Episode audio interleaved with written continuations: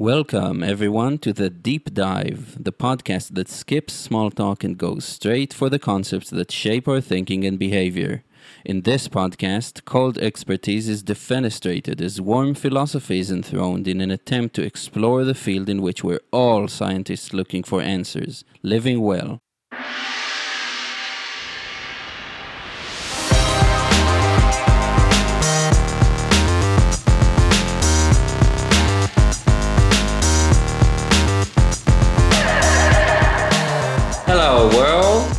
Welcome to another episode of the Deep Dive with Eyal Shay. Today I'm joined by Bianca Welds. Hi, Bianca. Hi, Eyal. Thanks so much for having me on.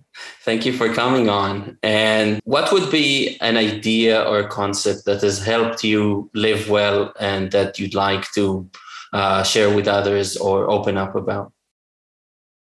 So, I did put some thought into this because I I don't typically sort of walk around with philosophical ideas top of mind, but I realized that one of the things I have been using to guide my life uh, pretty significantly over, I would say, maybe the last couple of decades is the idea that we are the product of the consequences of our choices. And so there is always a choice. And it's in making those choices that we determine who we are and where we go. So I thought that was something that we could explore today. Yeah, absolutely. And I'm, very interested in hearing uh, what were the, the seeds there that sprouted this thought in your head or when about in your life did that come to your uh, consciousness and was something that grabbed your attention? It took me a while to formulate it as an idea, but it definitely is something that had started to to sneak into my consciousness, I guess, pretty early. Um, I noticed uh, definitely even just with my parents. Both my parents are doctors. They met in medical school, so their their life had kind of a, a similar uh, decision point up to then. Their backgrounds had been very different, but they had ended up in the same place. And the choices that they made after leaving university with their medical degree led them in very different career directions. So although their family life was the same because we were, you know, uh, a family unit. My parents are still together. They've been married for 40 something years. The the path of their their career was very different. And it was really just a matter of having made different choices. Uh, my mom headed more into private medical service. She worked with a private medical group and became sort of a, a general practitioner, a family doctor. And my dad kind of took the public service route. So he worked in our public hospitals. He ended up joining the army at one point. And as a result, their medical careers looked very different. So even though they were both doctors, um, I was already seeing that the choices that we make, you know, could result in a very different life direction. And so it was already an interesting exercise for me as a child, recognizing that my parents had studied the same thing and had ended up in two very different places. Um, just to kind of reflect. And I started doing thought experiments sometimes where I'd wonder, well, if my dad had cho- chosen something different, what would his life have looked like? If my mom had chosen differently, what would that have looked like? What would that have meant for our family? Um, and so I was already a bit of a thinker as a child. And it meant that when it came to things in my own life, I started to think more about what would these choices mean for my future and entertain the thought exercise, you know, the experiments looking back and saying, well, if I had made a dif- different choice at that point in time, where would I now be? So it, it really is something that kind of developed over my entire life. But it took me a while to formulate the actual idea. Yeah, as it as it does for us all. First, it starts as something that's quite vague, and then uh, years later down the road it uh, crystallizes but yeah, you, you've had the privilege of having two parents. I don't know which one of them is the experiment and which one is the control group, but to actually see it that, you know, they started at a, at a similar um, starting. And were they very much doing those exercises in their minds, do you think? Or did they kind of stumble into uh, where they, they ended up in, in the in terms of sectors and, and careers? Did they put much thought into it? Uh, well, of course, difficult for me to say because I wasn't around when they were making some of the earlier choices. By the time I came along, um, the paths had already diverged. But I suspect, like most people, they were making decisions with the information they had available, and they were just making the best decision that they could for themselves and, um, you know, their family at the time uh, based on the combination of what they knew, uh, who they were, because they have different personalities. You know, you, everybody has different values. And so they brought all of that into their decision making. I don't think, and this is the case for most of us, when we are making these choices, we don't usually know exactly where it's going to lead us. And it's very difficult to look, you know, five, ten, 50 years into the future and kind of imagine where it's going to take us. And so I don't think that they were thinking of that at the time.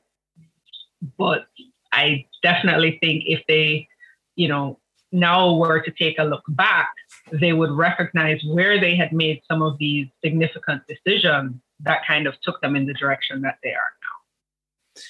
Yeah, that makes sense. But it's, and it is impressive that you have early on caught on to the fact that you know, we do have, uh, well, free will is a big one. It, it has been discussed on this podcast before, but, you know, for as far as I can tell, I have it, you have it, everyone has it. And it's uh, maybe surprisingly not trivial to realize that, you know, we have uh, our choices are going to impact us way down the road um, from now. And I really like your, um, your story at the beginning reminded me a little bit of uh, Greek mythology with uh, Prometheus, who uh, stole fire from the gods and gave it to humans and was uh, severely punished for it. But the nice thing, which I'm not sure if many people realize, is that uh, Prometheus's name comes from uh, Prometheia, which means foresight. So it's it's really about uh, you know the whole nice story, but it, it, all kind of boils down to the fact that we as humans have foresight, are able to think about consequences, about how choices are going to change our lives, and I think it's a central thing that we must realize if we are to to live well, is that we should examine our uh, the consequences of our actions in the very short term uh, which is easier. And for some reason you know it turns out that considering the longer term is is harder for us. And i'm wondering if for you personally do you feel that it's been easy for you to uh, always aim for the longer term uh, times in your life rather than rather than constantly focusing on what's uh, right in front of your eyes? Not at all. uh, for a really long time, I never had an answer when people would ask me, you know, where do you see yourself in five years? Like that's a typical job interview question, and right. I've never been able to answer it um, because I really couldn't picture anything. I mean, to me, five years seemed long term. So, you know, starting to think about 10 years, 20 years, 50 years ahead for me was always kind of an impossibility. And some of that may have been impacted by my own youth. Um, when we're young, we kind of think we're going to live forever. And so, you know, 50 years out seems really far away. Uh, now that I'm older, 50 years may not even be a thing. So um, it, it's a lot easier now for me to look 10, 20, 30 years out and imagine where I'd like my life to be um, and kind of start factoring that into my decisions. Um, But I do have friends that have done it. I have friends that sort of write out their life plans. Um, one friend, you know, from he was 15, he sort of wrote out his life plan and he had a 25 year plan. Um, you know, and he he sort of still keeps that updated. So he's always looking 25 years out. But for the majority of us, you know, seeing that far out, it takes practice and it takes a certain amount of awareness of ourselves, of the world. Um, you really have to think outside of your own context if you're going to think that far into the future, because there's so many things that can impact it. Um, and so it does require a very different kind of thinking. Um, you have to start networking all of these ideas in your mind about where your life would go, you know, where the people around you, what they could end up doing, what the society you're living in, you know, how that could be shaped over the next 20, 30 years. Um, you know, the world we're living in. Uh, you know, when we came on, just small talk, we were chatting about the weather. But nowadays, talking about the weather is not just about the weather, it's about climate change. And so we genuinely don't even know what our world is going to look like in 30 years. You know, scientists have an idea and they're telling us, but it means we now have to incorporate that into our own personal thinking when we're trying to imagine our future in 30 years. Yeah, it's so interesting. You know, growing up, I, I remember kind of not having the faintest idea of the meaning of time on a historic level. If you hear about the Roman Empire when you're 10 or something like that, I, I, I tell that to my three and a half year old, and I can tell it's like she doesn't even know what a year is really. So 2000 years, like just wrapping your head around these bigger numbers. And then, of course, you hear about uh, physics and the beginning of the universe, and, and that is still hard to grasp. But I think it does take at least a couple of decades of, of uh, record of living just to get a, a sense of, of what what is possible in in two five years and I'm like you, I'm, I'm a person who thinks in very abstract terms. And I know people like you who could just envision themselves at age 40, 50 in their, um, yeah, robes of a doctor or whatever it is they wanted to do. And I'm also amazed that, that it's possible. For me, it's, it always ends up to be, well, I, I just want to be in a place that is good mentally, but I, I never knew where it's going to be or what I would be doing. Um, yeah. So, in terms of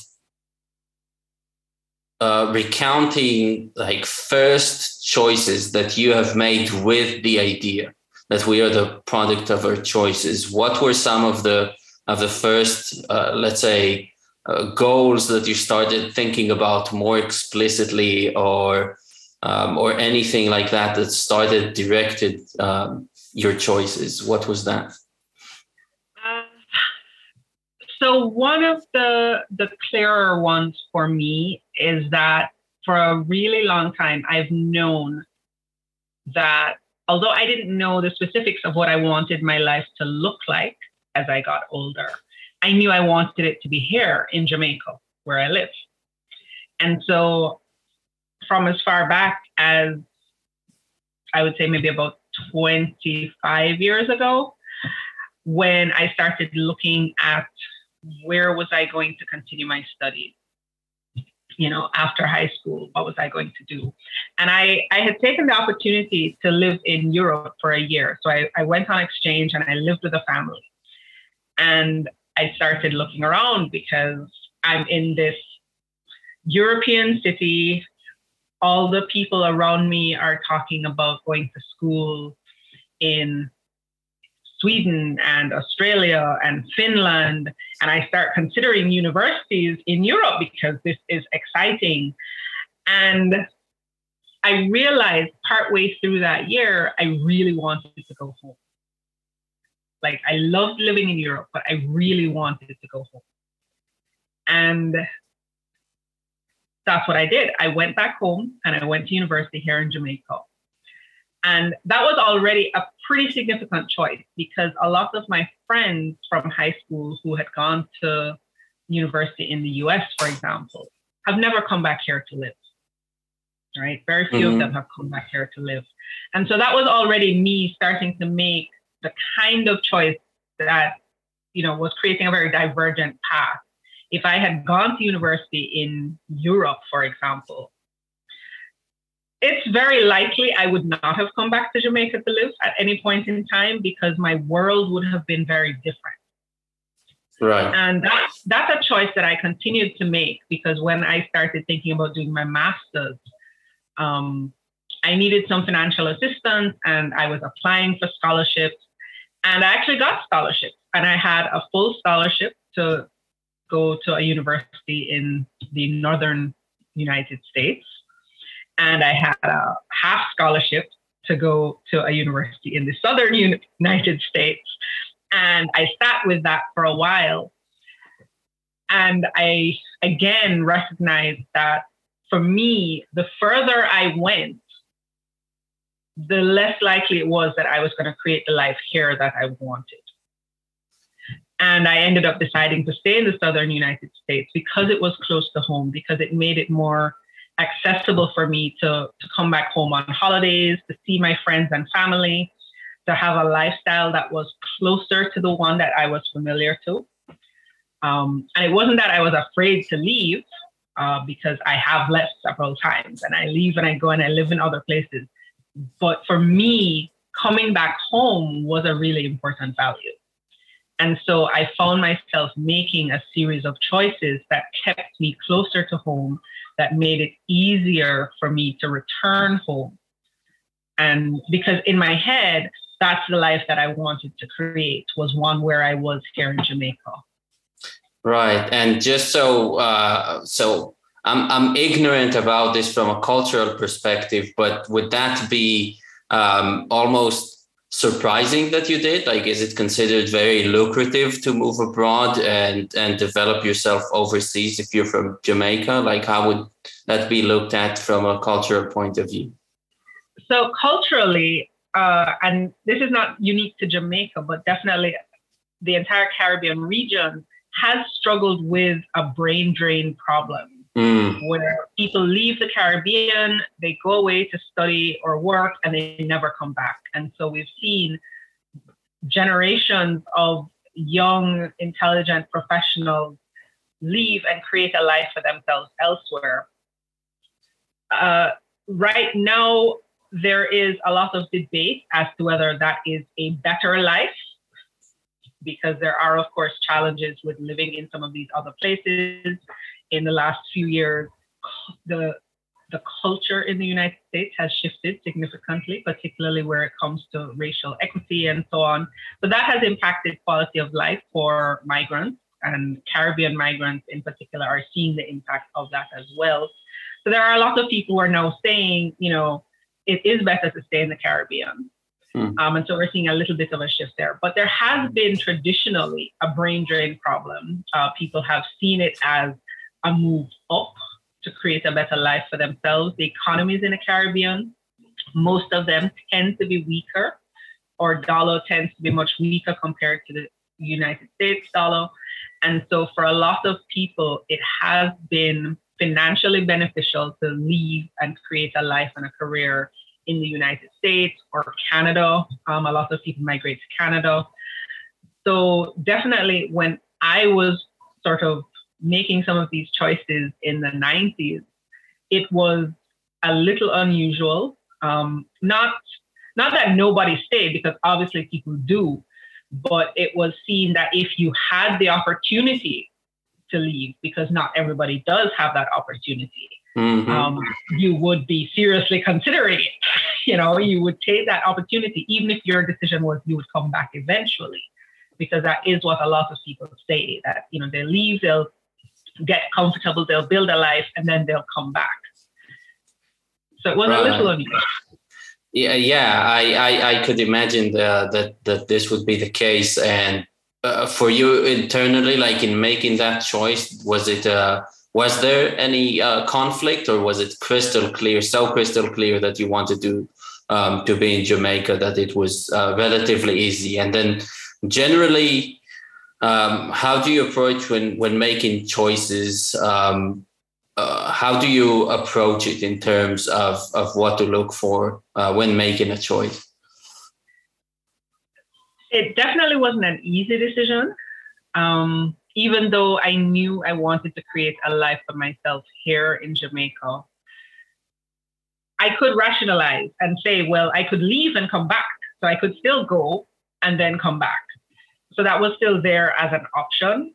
So it did require quite a bit of thinking through and, and kind of analyzing and thinking about what the consequences might be of, of that. If I did leave, what would that mean? What could that look like? so it wasn't an easy decision. Um, and I guess getting to it starts to answer the next one, which is how do I go about things like that? Um, my thought process, my decision process usually involves there is a lot of analysis that happens at first. Um, I do tend to be very analytical. I do tend to overthink things and I like to imagine things all the way through to as far out as I can picture and look at what the consequences are and consider all the pros and the cons and look at my current situation and how does that impact not just me, but the people around me. But inevitably, after I've done all of that, it comes down to my gut and I sleep on it. So usually after I've done all of that analysis, I will just, if I've not arrived at a clear answer, and sometimes even if I have, I'll actually just make the choice and then I go to sleep and I sleep on it. And if I wake up in the morning and my gut is twisted and my head is fuzzy and my throat is closed up, then I know it's not the right choice. And I'll go with something else. And if I wake up feeling clear headed and calm and settled, then I know I'm good with it and I can keep, I, I stick to it. So ju- just to make sure I understand, you literally that you go you go to sleep with that decision in your head. Yeah, literally. Oh. I'll make a choice. I'll make a choice based on all of the information I have. But if I don't feel good about it when I wake up, then I know that either there's something missing from the information I had, or it's just not the right choice for me. Yeah, I, I really like it because, you know, as far as we know, we're not completely sure how the whole dream thing works or what our brain does. And it does a lot while we sleep. We know that much from uh, looking at it while we sleep. But yeah, I, I really like this uh, approach of, of consulting it, the, the non explicit part, and let it do its um, computation magic. You know, if this is more like, uh, working in bits, then in Snip, maybe it's working with qubits or something like that. And it's less clear what's going on. But uh, I, I, love that you let yourself uh, trust your intuition there. And uh, how has that been proving consistent for you? Like how? Uh, yeah. Um, I don't often go against my intuition. And what it does for me, it doesn't mean that my choices always work out. Um, but it does mean that I can be comfortable with the choices that I make. I don't second guess them. I don't spend half the time going, I wonder if I should have done something else. Um, I'm usually pretty comfortable with it because it means that with all the information that I had available to me at the time, consciously and subconsciously, this was the right decision for me. And I'm able to move ahead, you know, commit myself fully. Uh, there's no doubt in my mind after I've done that. And it also means I don't I don't spend a lot of time in regret. Even, I mean, years later, looking back at my choices, I don't end up sitting in a place of I wish I had done differently. Because I know I made the best decision and chose the best thing for me at that time. Yeah i think that's that's so important. I remember doing that when i when i got my tattoo at age 19 and i didn't have a, a good reason to do it. I just wanted to do something that's irreversible i think just to practice decision making. And i remember uh, kind of being for the for the first time in my life really uh, cherishing a moment really looking at a moment and getting a good still picture of it for for later use. Because i think when we're young kind of life kind of just passes and i don't know how um, on we are even because i have very few memories of rational decisions, even at 16, you know? And I just remember looking at it and remembering seeing that it is me who made the decision and it's going to be irreversible in the case of a tattoo or something. And recognizing that it could change, you know? Later I could I could understand that, well, you know, what's the point and so on, which I think today is like, what is the point? I don't need a tattoo. But I can appreciate the fact that that person back at the time had their set and and I'm at peace with with that person. I think it it goes with um, it's the same with other decisions that I've made, and I think it's so important that when making a big decision, make sure that your future self is going to be forgiving because you know things are could not turn out like you thought. And maybe it's because of stuff you didn't know. Maybe it's because of stuff that you couldn't have known, of course. And it's so important to keep a place in our own hearts uh, for forgiveness to that to the person who made the choice in the past. And it's it's not easy because it's really easy to look at all the things that could have been, should have been, and get swept away by that. Uh, but the reality is that there is reality, and uh, the person who made the choice was probably not completely insane, and so deserves uh, compassion and understanding. Absolutely. Um, and as you were talking, you you said something interesting about the decision not um, being irreversible. And one of the things I think that keeps people locked in that place where they can't give themselves compassion um, because they're thinking they should have done something differently, they should have made a better choice, is, and, and we often don't recognize this and remind ourselves of this. All our decisions are irreversible. We can't actually go back and change what we decided. We can't right. go back and change what we did. It's already done, it's in the past. And so, because of that, you have to give yourself compassion because all you can actually do is make a new choice from today. So, you can now choose to do something different. Maybe you can make that same choice again with new information, with new circumstances. But all of those decisions in the past are already irreversible. You can't ever actually go back and change any of them. And that's kind of what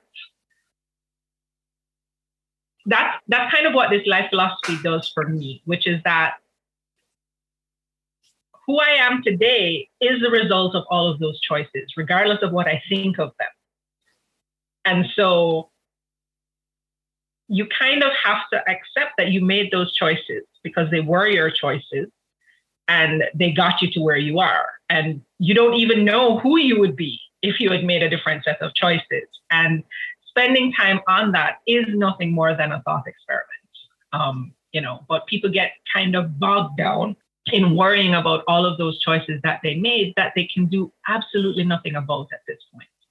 Um, and there's actually, I ended up kind of browsing for it. Um, there's this image uh, from Wait But Why, which I love mm-hmm. the way that they kind of dig into topics. And they have I don't know if you're familiar with that one, kind of looking at the life path and they show you like all the life paths that are close to you. So there mm-hmm. are all these black branches, you know, and they draw a line as of today.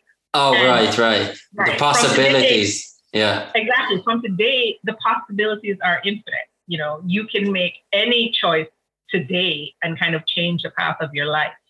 But you really can't do anything about the ones that you didn't choose in the past. Um, and I always kind of like thinking about it that way because it means you have to have compassion. You literally, your past self no longer has a choice. And so all you can do is just recognize the choices that were made and, you know, make new choices if you didn't like those. Yeah, absolutely. I think that even if you do something that's on paper reversible, you know, you choose to, um, you go from Jamaica somewhere else and you say, oh, well, that was a mistake. I'm going to go back to Jamaica, for example. You know, that's still irreversible. Yes, you corrected course from your perspective, but you now have some knowledge, some experience from this other place that you went to. You didn't, you and you can't undo, um, and you can't unlearn. Um, so that's worth pointing out. And then in another podcast that I had with um, Etienne here, Etienne Fortier Dubois, uh, we discussed uh, regret, and I I told him something which I think is is worth um, uh, reiterating, which I think is regret is very powerful if you if you look at it as a kind of of perception that we have about the past that frees us from the the uh, frees us from the uh, obligation to do the same thing over and over right? So it's it's not really and of course if you ruminate if you if you steep yourself in in regret that's pathological, but so is sadness, so is happiness, so is any emotion that's that just shows up at the unfitting time, of course. But regret is so powerful in the sense that it's a blessing that we have that we can look back and remind ourselves that we can always act differently in under uh, similar circumstances obviously not not uh, exactly the same, but similar circumstances. And I think it, it very much nicely uh, kind of gives an explanation to free will, too, which I think is a very problematic uh, concept. I think that our notion of free will could be an illusion, but just the fact itself that we have the perception of ourselves having free will is really what opens us up to the possibility of doing something creative, doing the non-obvious thing because because we feel like we could, you know, and, and maybe we couldn't. And if perceptions have any sort of causal power, in that that they themselves are a factor that informs future actions, then it's really good that we have a perception that things are wide open rather than completely like rather than having tunnel vision and very few choices to to um, to choose from, which is probably the case for for most animals. You know, if a lion had an idea about uh, rolling a big boulder from the top of the hill on the head of the gnu, uh, they would do that rather than rather than run very fast. You know, but since they don't have the capability of uh, entertaining crazy so-called crazy ideas uh, that doesn't happen so i think regret is something that a lot of people don't feel any sort of positive have any sort of positive explanation for it. I think it's it's a very powerful thing that could help us a lot. Just don't obsess about it uh, as as you shouldn't. exactly. It's it's in the obsessing that it gets problematic. Um, but as you said every that feeling of regret, it really, you know, it gives us that option to not repeat the same the same choices, basically. And it's something that I've tried to remind, you know, my friends and family when we're looking back at these things, just take the learning from it. You know, don't sit and say, oh, I wish I could do something. Well, you you couldn't have done something different. You did what you did. You can't actually go back and change it. All you can do is take what you've learned from that and see how can you use that now? How can you make different choices going forward? Um, and so, yeah, I mean, when people have asked me about regrets in the past, I'm like, well, I don't really have those. I mean, it's, you know, I can look back and for me, enjoy thinking about what could I have done differently if I knew what I knew now but I didn't know it now, you know, then. Right. So it's just, it's really just an exercise, you know, to work my brain and see what could that path have looked like. But I'm not going to sit kind of in that space of regret and, and it turns into self pity and, you know, oh, poor me because my life sucks because I made that choice. It's like, well, okay, fine. You made that choice. Make a different one now and see what you can change. So it's it's definitely mm. perception plays a big part in that. Yeah. And it's it's interesting because obviously being able to even look at the, at the longer term goals you know not uh, eating all the chocolate we could tomorrow morning because we recognize it's going to have repercussions down the road and so on uh, is something that uh, uh you know we, we struggle with especially as children. And then if we're lucky then we grow out of it but many people don't.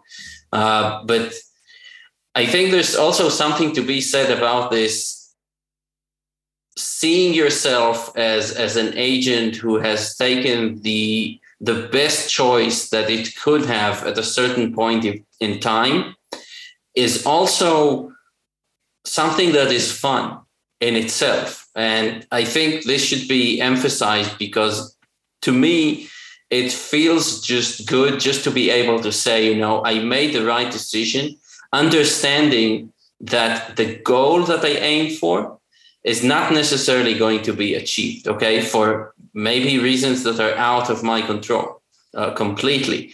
But being able to see yourself as a person who has made a, a rational choice with the analysis and and also consulting uh, the the subconscious while while sleeping uh, is just something that uh, empowers yourself and gives gives oneself uh, confidence and pleasure in the moment. So making the, the correct choices uh, at the time is, is just something that, that is pleasurable and kind of, if there's any question about, oh, am I giving up something pleasurable for some something that is more farther in the future? Well, I think we're giving up less if we are actually uh, doing our due diligence before making choices.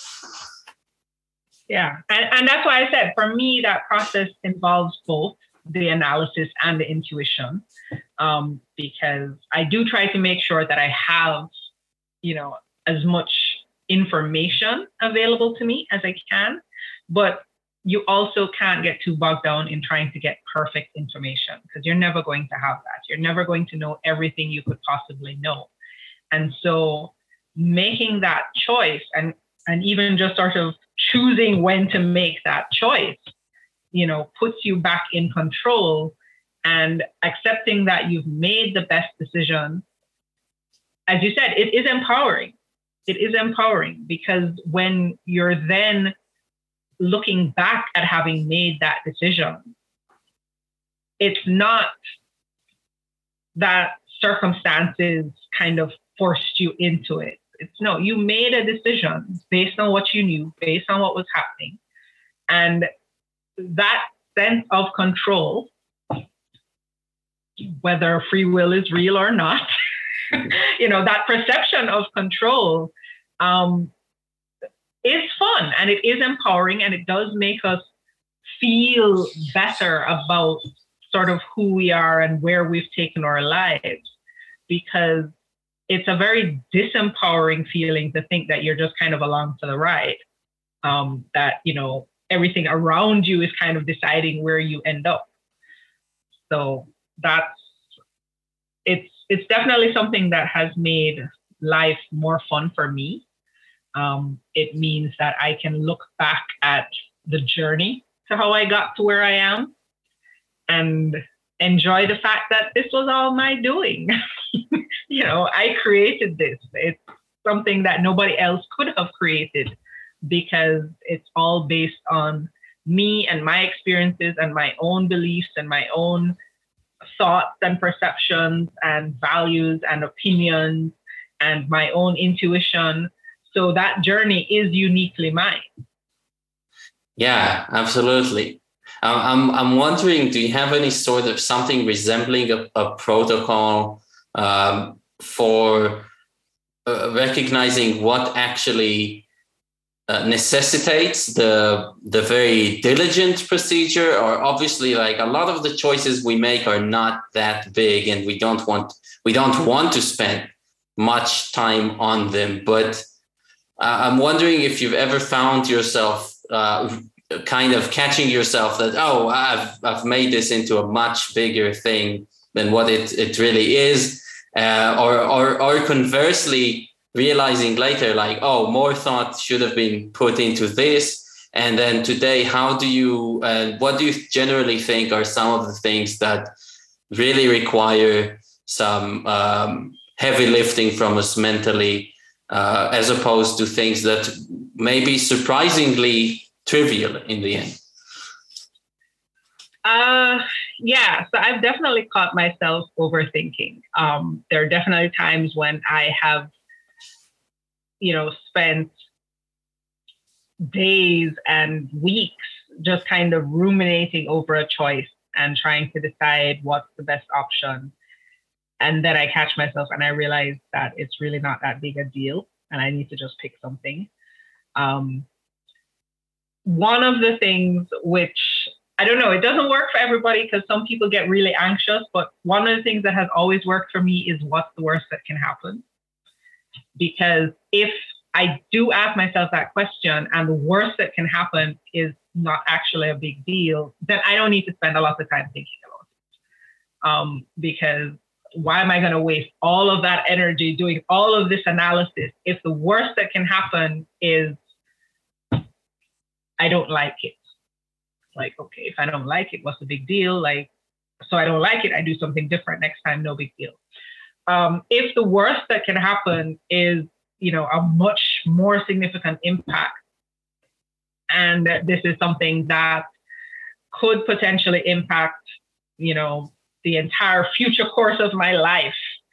You know, maybe leaving my job means I might end up, absolute worst case, I could end up homeless and on the streets with no money. Well, then I need to put more thought into that as opposed to I'm just going to experience a little discomfort. So worst case scenario for me works really well at kind of reining myself in because I I I am not someone who catastrophizes everything. And so there are people for whom worst case scenario is a terrible idea because to them the worst case scenario is always like the end of the world. And if you think everything could lead to the end of the world, then that's going to leave you kind of paralyzed. You're never going to be able to make a decision. And so for those people, a worst case scenario kind of framework will never work. Um, but I'm not one of those people. Um, there are times when I recognize that the absolute worst case scenario, the worst thing that could happen, is really minor. and in that case, I know I don't need to think too hard about it. I literally could just, you know, flip a coin and make a choice and move forward. Um, what I do find is that my ability to do that has improved as I've gotten older. And so it does come back to some of what you were saying before. I mean, as kids, we don't think very far ahead. You know, even as teenagers, our thoughts are are still, you know, our vision of the future is still fairly limited. And so at that stage, like the worst case scenario seems terrible because to us, you know, how I feel tomorrow is like the end all and be all. That's what I need to know that I'm going to be okay tomorrow. The older you get, your perspective does start to lengthen. And so now, for me, worst case scenario is I'm now looking 30 years out. Like, what is the absolute worst that could happen in 30 years if I make this decision today? If this decision is not even going to matter in 30 years, probably, I don't need to spend a lot of time on it. Like, will it, could it create a bad day tomorrow? Sure, but is that a big deal? Probably not. And so it has gotten a lot easier for me to start doing that and kind of use that to decide when do I need to analyze yeah, that that makes sense. I think that for a lot of us, um, we get bogged down in uh, more aesthetic uh, imagination about uh, about the future, and for a lot of people, uh, I think they aim at, at a certain aesthetic of what the, the best possible outcome for them is, or the or the worst possible outcome. And at least in my case, I try to uh, to really stay in, in abstract terms. If I am doing well, and this is mentally, then I need to remember that it could literally be uh, in I don't know in what country, I don't know in what city, I don't know in what village, but kind of not not get so um, not get so um, blanking out on the word, but not getting so caught up with with a certain aesthetic, with a certain image that's going to be there, and saying like, oh, if if I if I well anything i'm going to do is going to lead to that if, if it's the worst case scenario. And then that image is also is always haunting me right? Wherever i go. Or conversely uh, a lot of people i think have a very clear image of what their good life looks like in terms of the material they have right? The, the, the house they have where it is their partner um, the amount of money in the bank. And this is all very more uh, easily perceptible because it's it's visual to some extent. And i think that creates a tunnel vision because you're kind of limiting yourself. You're not going to be happy with with different images that come up even if they're relatively close to the one you had. And i think it's important to um, at least for me think in abstract terms about uh, well-being and things that are more abstract to realize that uh, this is more an adventure than than some game with uh, with a clear point that says you've won you know. How nice would that be right? Because we know it from computer games that you just get to the last level and you win and hooray you know you get all the coins. Uh, but life is much more open-ended than that and i find that it's helpful not to not to just constantly have a good idea of, of where you're going or where things could go. And part of the beauty of life is just be constantly amazed of how it actually unfolds. And this is part of also not limiting the range of things that you would call a good life. You don't want to limit yourself to a, a very narrow range. You want to make the best decision you can and realize that it's actually probably not going to end up exactly like you thought. And yet let's enjoy that. Yeah. And I definitely find that my so beyond the framework of looking at what's the worst that could happen, which kind of tells me how much analysis and thinking do I need to put into making this decision and making this choice. But the criteria that I now use for figuring out what is a good choice um, has started to shift. So, like a lot of people, I mean, I think we all start there definitely when we're younger. You kind of have this picture in your head of what that life is going to look like when you do think about it. Um, you know, what that perfect career looks like, what the perfect family looks like, the perfect house. And as I've gotten older, I find that the criteria that go into all of that due diligence for my decisions has started to change. Um, and so for me right now, in my mid life, um, I mean, I'm in my mid 40s at this point, and I find myself thinking more about what is the impact that I'm going to be able to have on other people. And so that's now a factor that I didn't consider 20 years ago. Like, what positive impact can I create around me? Um, I'm also finding myself optimizing more for my own joy than I did in the past. So it's less about, as you said, like what can I get? What can I have? And just more, how will I feel if I do this? Am I likely to be more joyful in life? Is this going to bring me new experiences, which for me are joyful? For some people, new experiences are stressful.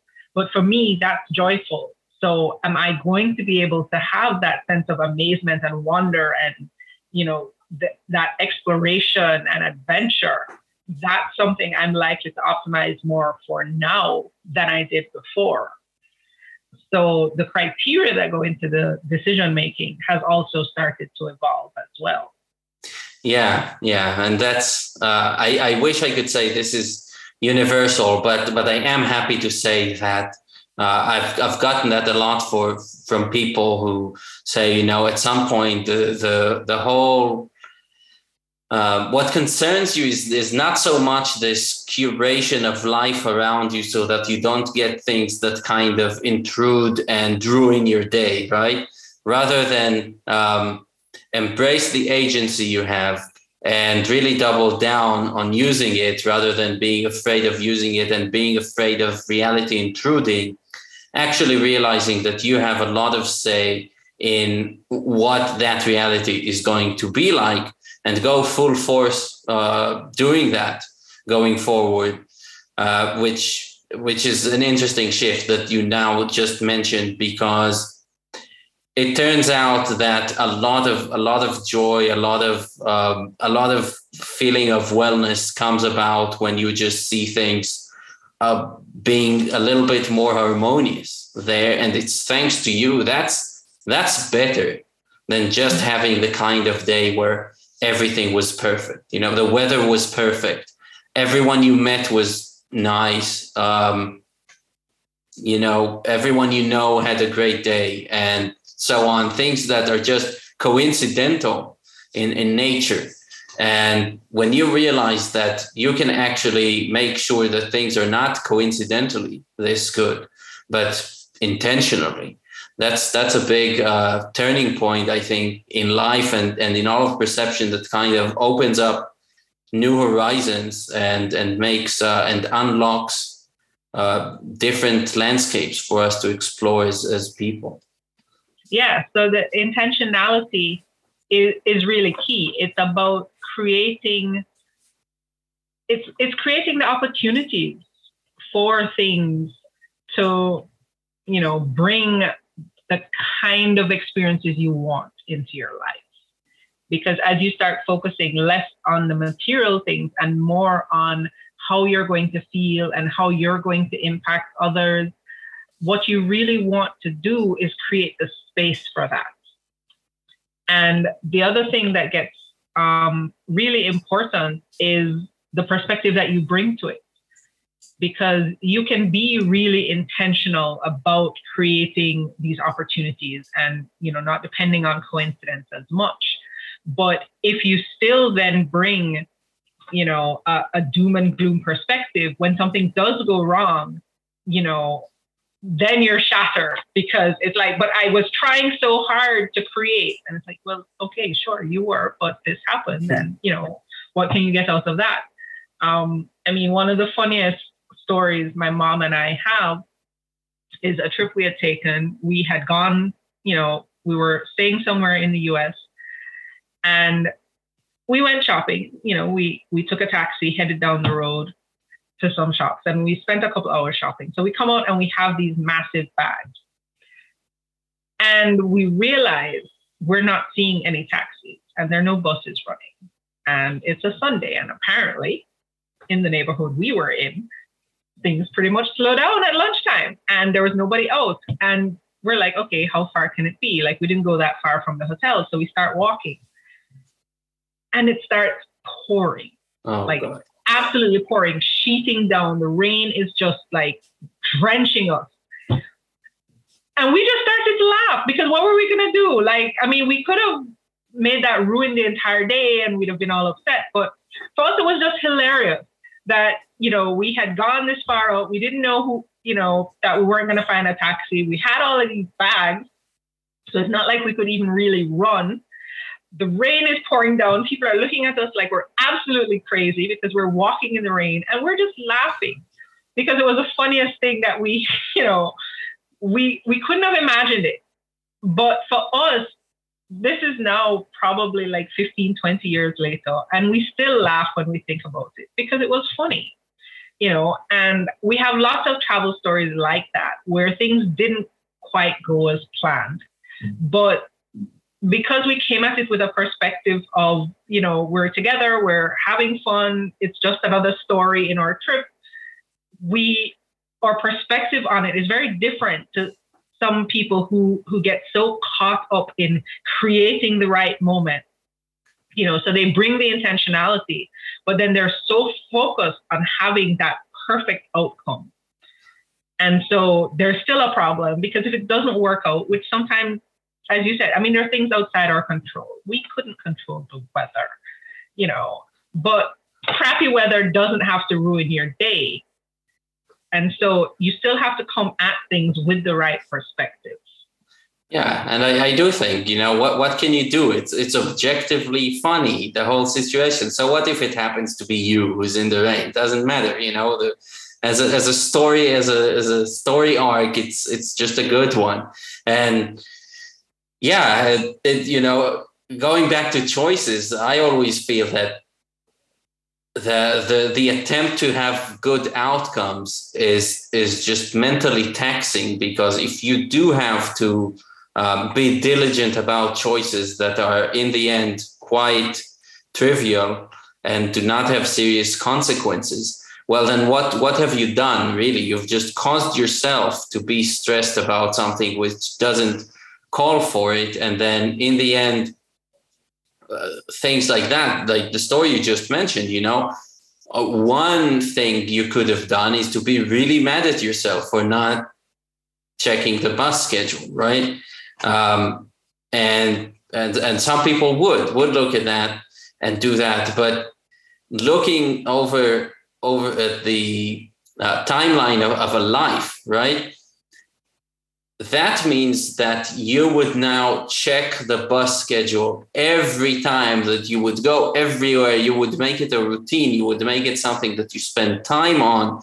And on top of that if you do that then you probably want to check a few other things and it just leads to the situation where you are guaranteed to spend a lot of time preventing something that's actually quite rare you know? And it's and it, it the reason it's funny probably is because it's kind of this perfect storm haha literally um, of, of circumstances coming together to create this this ridiculous happening right? So we don't want to um, make sure that nothing ever happens to us or something like that. Because by if we do that we then make sure that something does happen to us which is we're going to be very mentally taxed by all this um, computation we engage in. Exactly. And one of the things that it's important to leave space for serendipity. You still want to leave space for those coincidences because sometimes the absolute best things will come out of that. Um, you know, there are lots of sto- I mean, I don't necessarily have my romantic meet cute at this point, but for a lot of people, you know, when they dig into how they ended up meeting their perfect person, it was a random chance encounter. You know, even if they had spent years plotting out what the perfect person looked like and how they would meet them, and they go through, you know, this whole process. And then half the time, it's just, you know, they just happen to randomly meet somebody, and it's like, oh, wow, look, that happened. But if you overly plan and overly analyze and, you know, get so focused on, as you said, making sure nothing happens to you, then you don't leave room for things to happen to you. And sometimes there those are good things that happen, you know. So it's again, it's a very different approach. I know lots of people who are those planners, and that's how they, you know, they plan out their whole life. They plan out their career, they plan out their relationships, you know, they they kind of leave nothing to chance. But that I think takes a lot of joy out of the journey. Like when you look back, all you're going to remember is that you planned. like, you know. Right. And you know, one one area where it's very apparent to me is um, travel, right? Like traveling abroad, I think used to be just a much more adventurous thing where you would just uh, rent a car or whatever and go and not worry so much about where you're going to sleep and all that. And I think uh, in general, like a lot of people still do it that way, but I think in general, our culture has turned into something that has made that a job too. It's like go on a thousand websites, see, you know, how many stars this place got, how many stars this place got. And, you know, I must admit that even for myself, I'm less comfortable with that kind of, of travel where I'm going and I don't know where I'm going to spend the night. And I find myself that I have to push back against my own tendency a little bit to leave room for for serendipity because some of the craziest stories I have are just about chance encounters and about those times that you know I almost ran out of gas because I didn't know where the gas station was. And that is a memorable thing. And I ended up you know just just these stories. And I uh, I wish for ourselves that we would uh, remember that we will remember to kind of leave things um, open in the in the future. I think it's it's really important to get out of the mindset of of everything must be perfect and planned out. Yeah, and uh, as you said, like travel is an obvious one, right? It, we definitely have changed the way that we travel, and very often our best travel stories are the unplanned ones Right. There are things that just happen spontaneously, um, you know, the coincidences, the serendipitous moments. And when we extrapolate from that to our life in general, when we look back, some of our best memories are the things we didn't plan for. You know, they're the people we didn't expect to meet. It's the places we didn't think we were going to end up. Um, and that's where we had the most fun, got the most learning, you know, made the best connections that opened up a whole other world of opportunities because it's difficult, nearly impossible to plan for some of that. You know, mm-hmm. you can plan for the general direction, but it's not going to be easy for you to sit down and say, well, in five years, I'm going to go for coffee at this cafe and I'm going to meet the person who's going to invest in my business. Like, you don't know that. There's no way for you to plan for that. But if you leave room for it, you know, and then recognize, you know, just kind of the freedom that comes from that openness, that's when you create space in your life for these really amazing things to happen you can point yourself in the right direction, but you still you still have to allow for things to happen. Right, and there's also there's also an issue with looking at the catalog of things that are already uh, rated and ranked by other people or by whoever, you know. And obviously, it's a tendency to go at the uh, like priciest or having five stars or whatever. But that actually probably means that you've had the most excitement connected to this place with when the moment was when you chose to go there rather than when you got there because if you get to a really pricey restaurant that has three michelin stars and then you know pretty much like there is some possibility that you're going to be like oh it, it lived up to the hype and all that or maybe you can show off to friends but uh, regardless if you if you disregard the the social aspect of saying I've been there and so on, like if you just look at the at the menu and stuff, chances are uh, your feeling is probably not going to get as good as the moment when you kind of book the place there, you know, months ahead or something like that. So we're also setting ourselves up um, for disappointment when we when we just kind of plan this perfect trip now that you have it in your mind the whole trip you know what's going to happen? Well of course the only thing that could happen it's not going to be that it's going to be something else.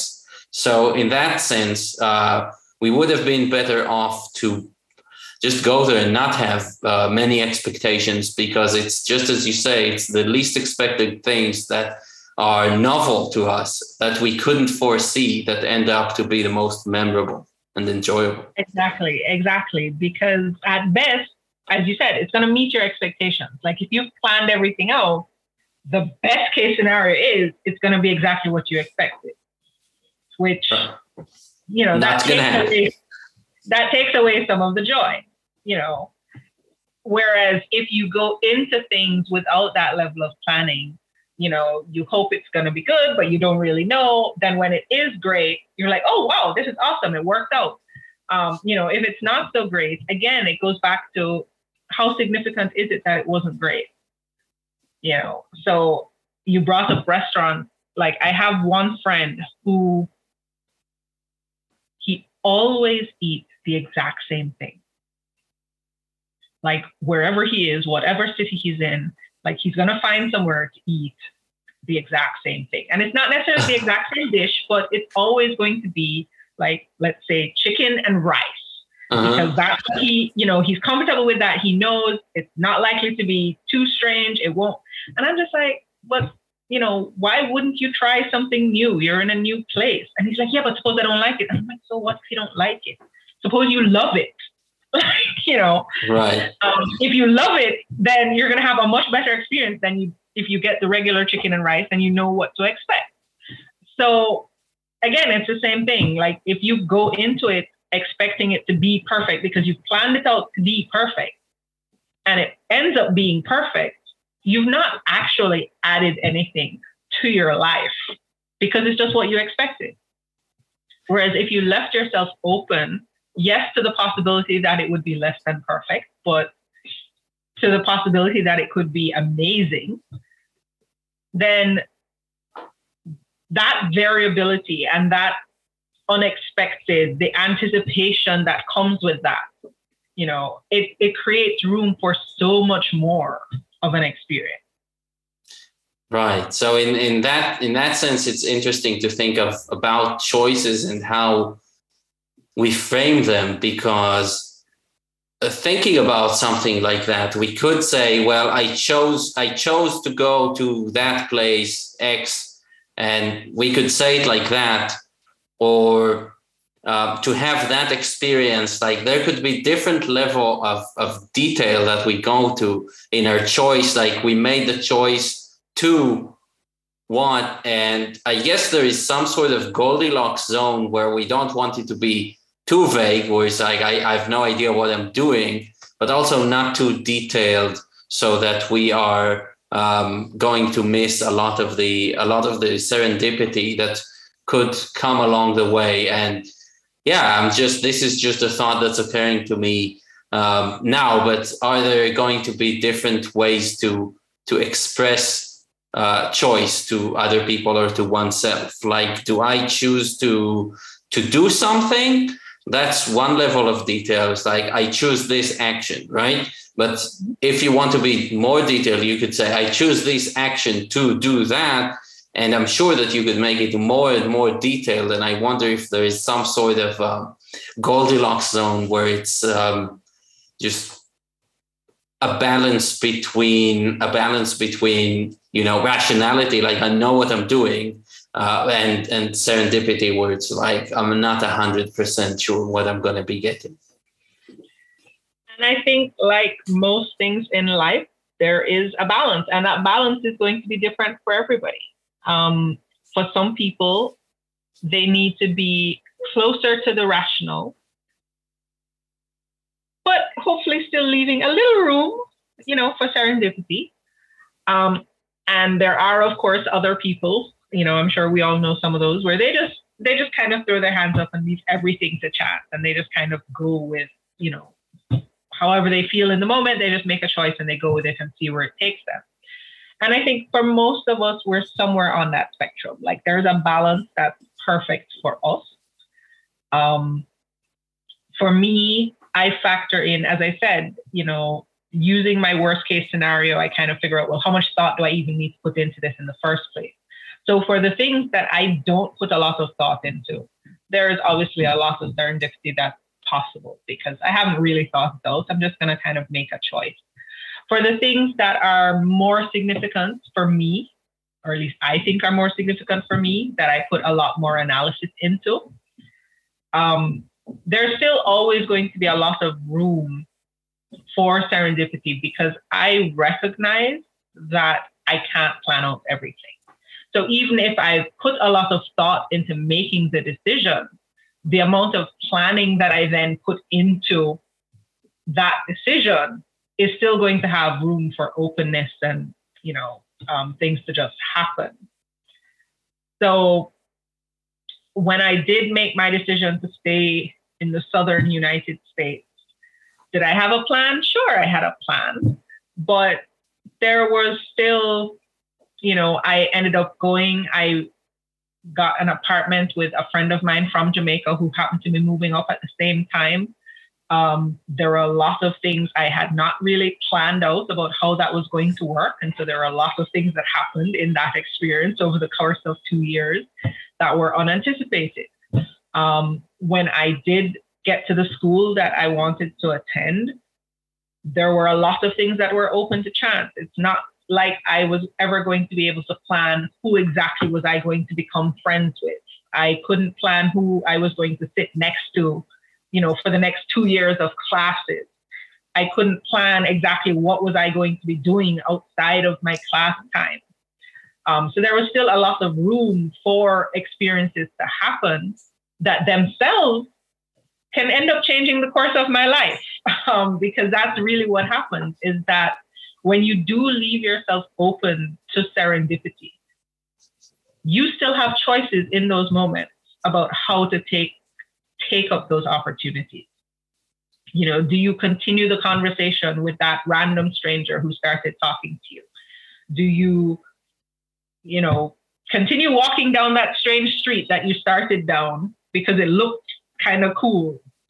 Um, you still have choices in those moments about how far to follow the serendipity. And, yeah. you know, that's where the life path get unique and interesting because the choice that you make in that moment also has the opportunity to completely change what happens for the rest of your life. But you won't know until you look back that it did. That's right. That's right. Yeah, I love it. Um, quick fire question is not choosing a choice. Absolutely. yeah. Absolutely. No question about it. Um, and that's one of the reasons why I firmly believe we always have a choice. Yeah. Because even in not choosing, you are making a choice to stay wherever you are with whatever the circumstances are. And that is a choice in itself um, unfortunately, most people aren't thinking about it. And so by telling themselves they're not choosing, they think that, you know, they're not changing anything there, but they are. Right. Because right. they have chosen a particular path wherever, you know, whatever the consequences of that choice. So I have counseled friends and coached people who are thinking about should they leave their job or not.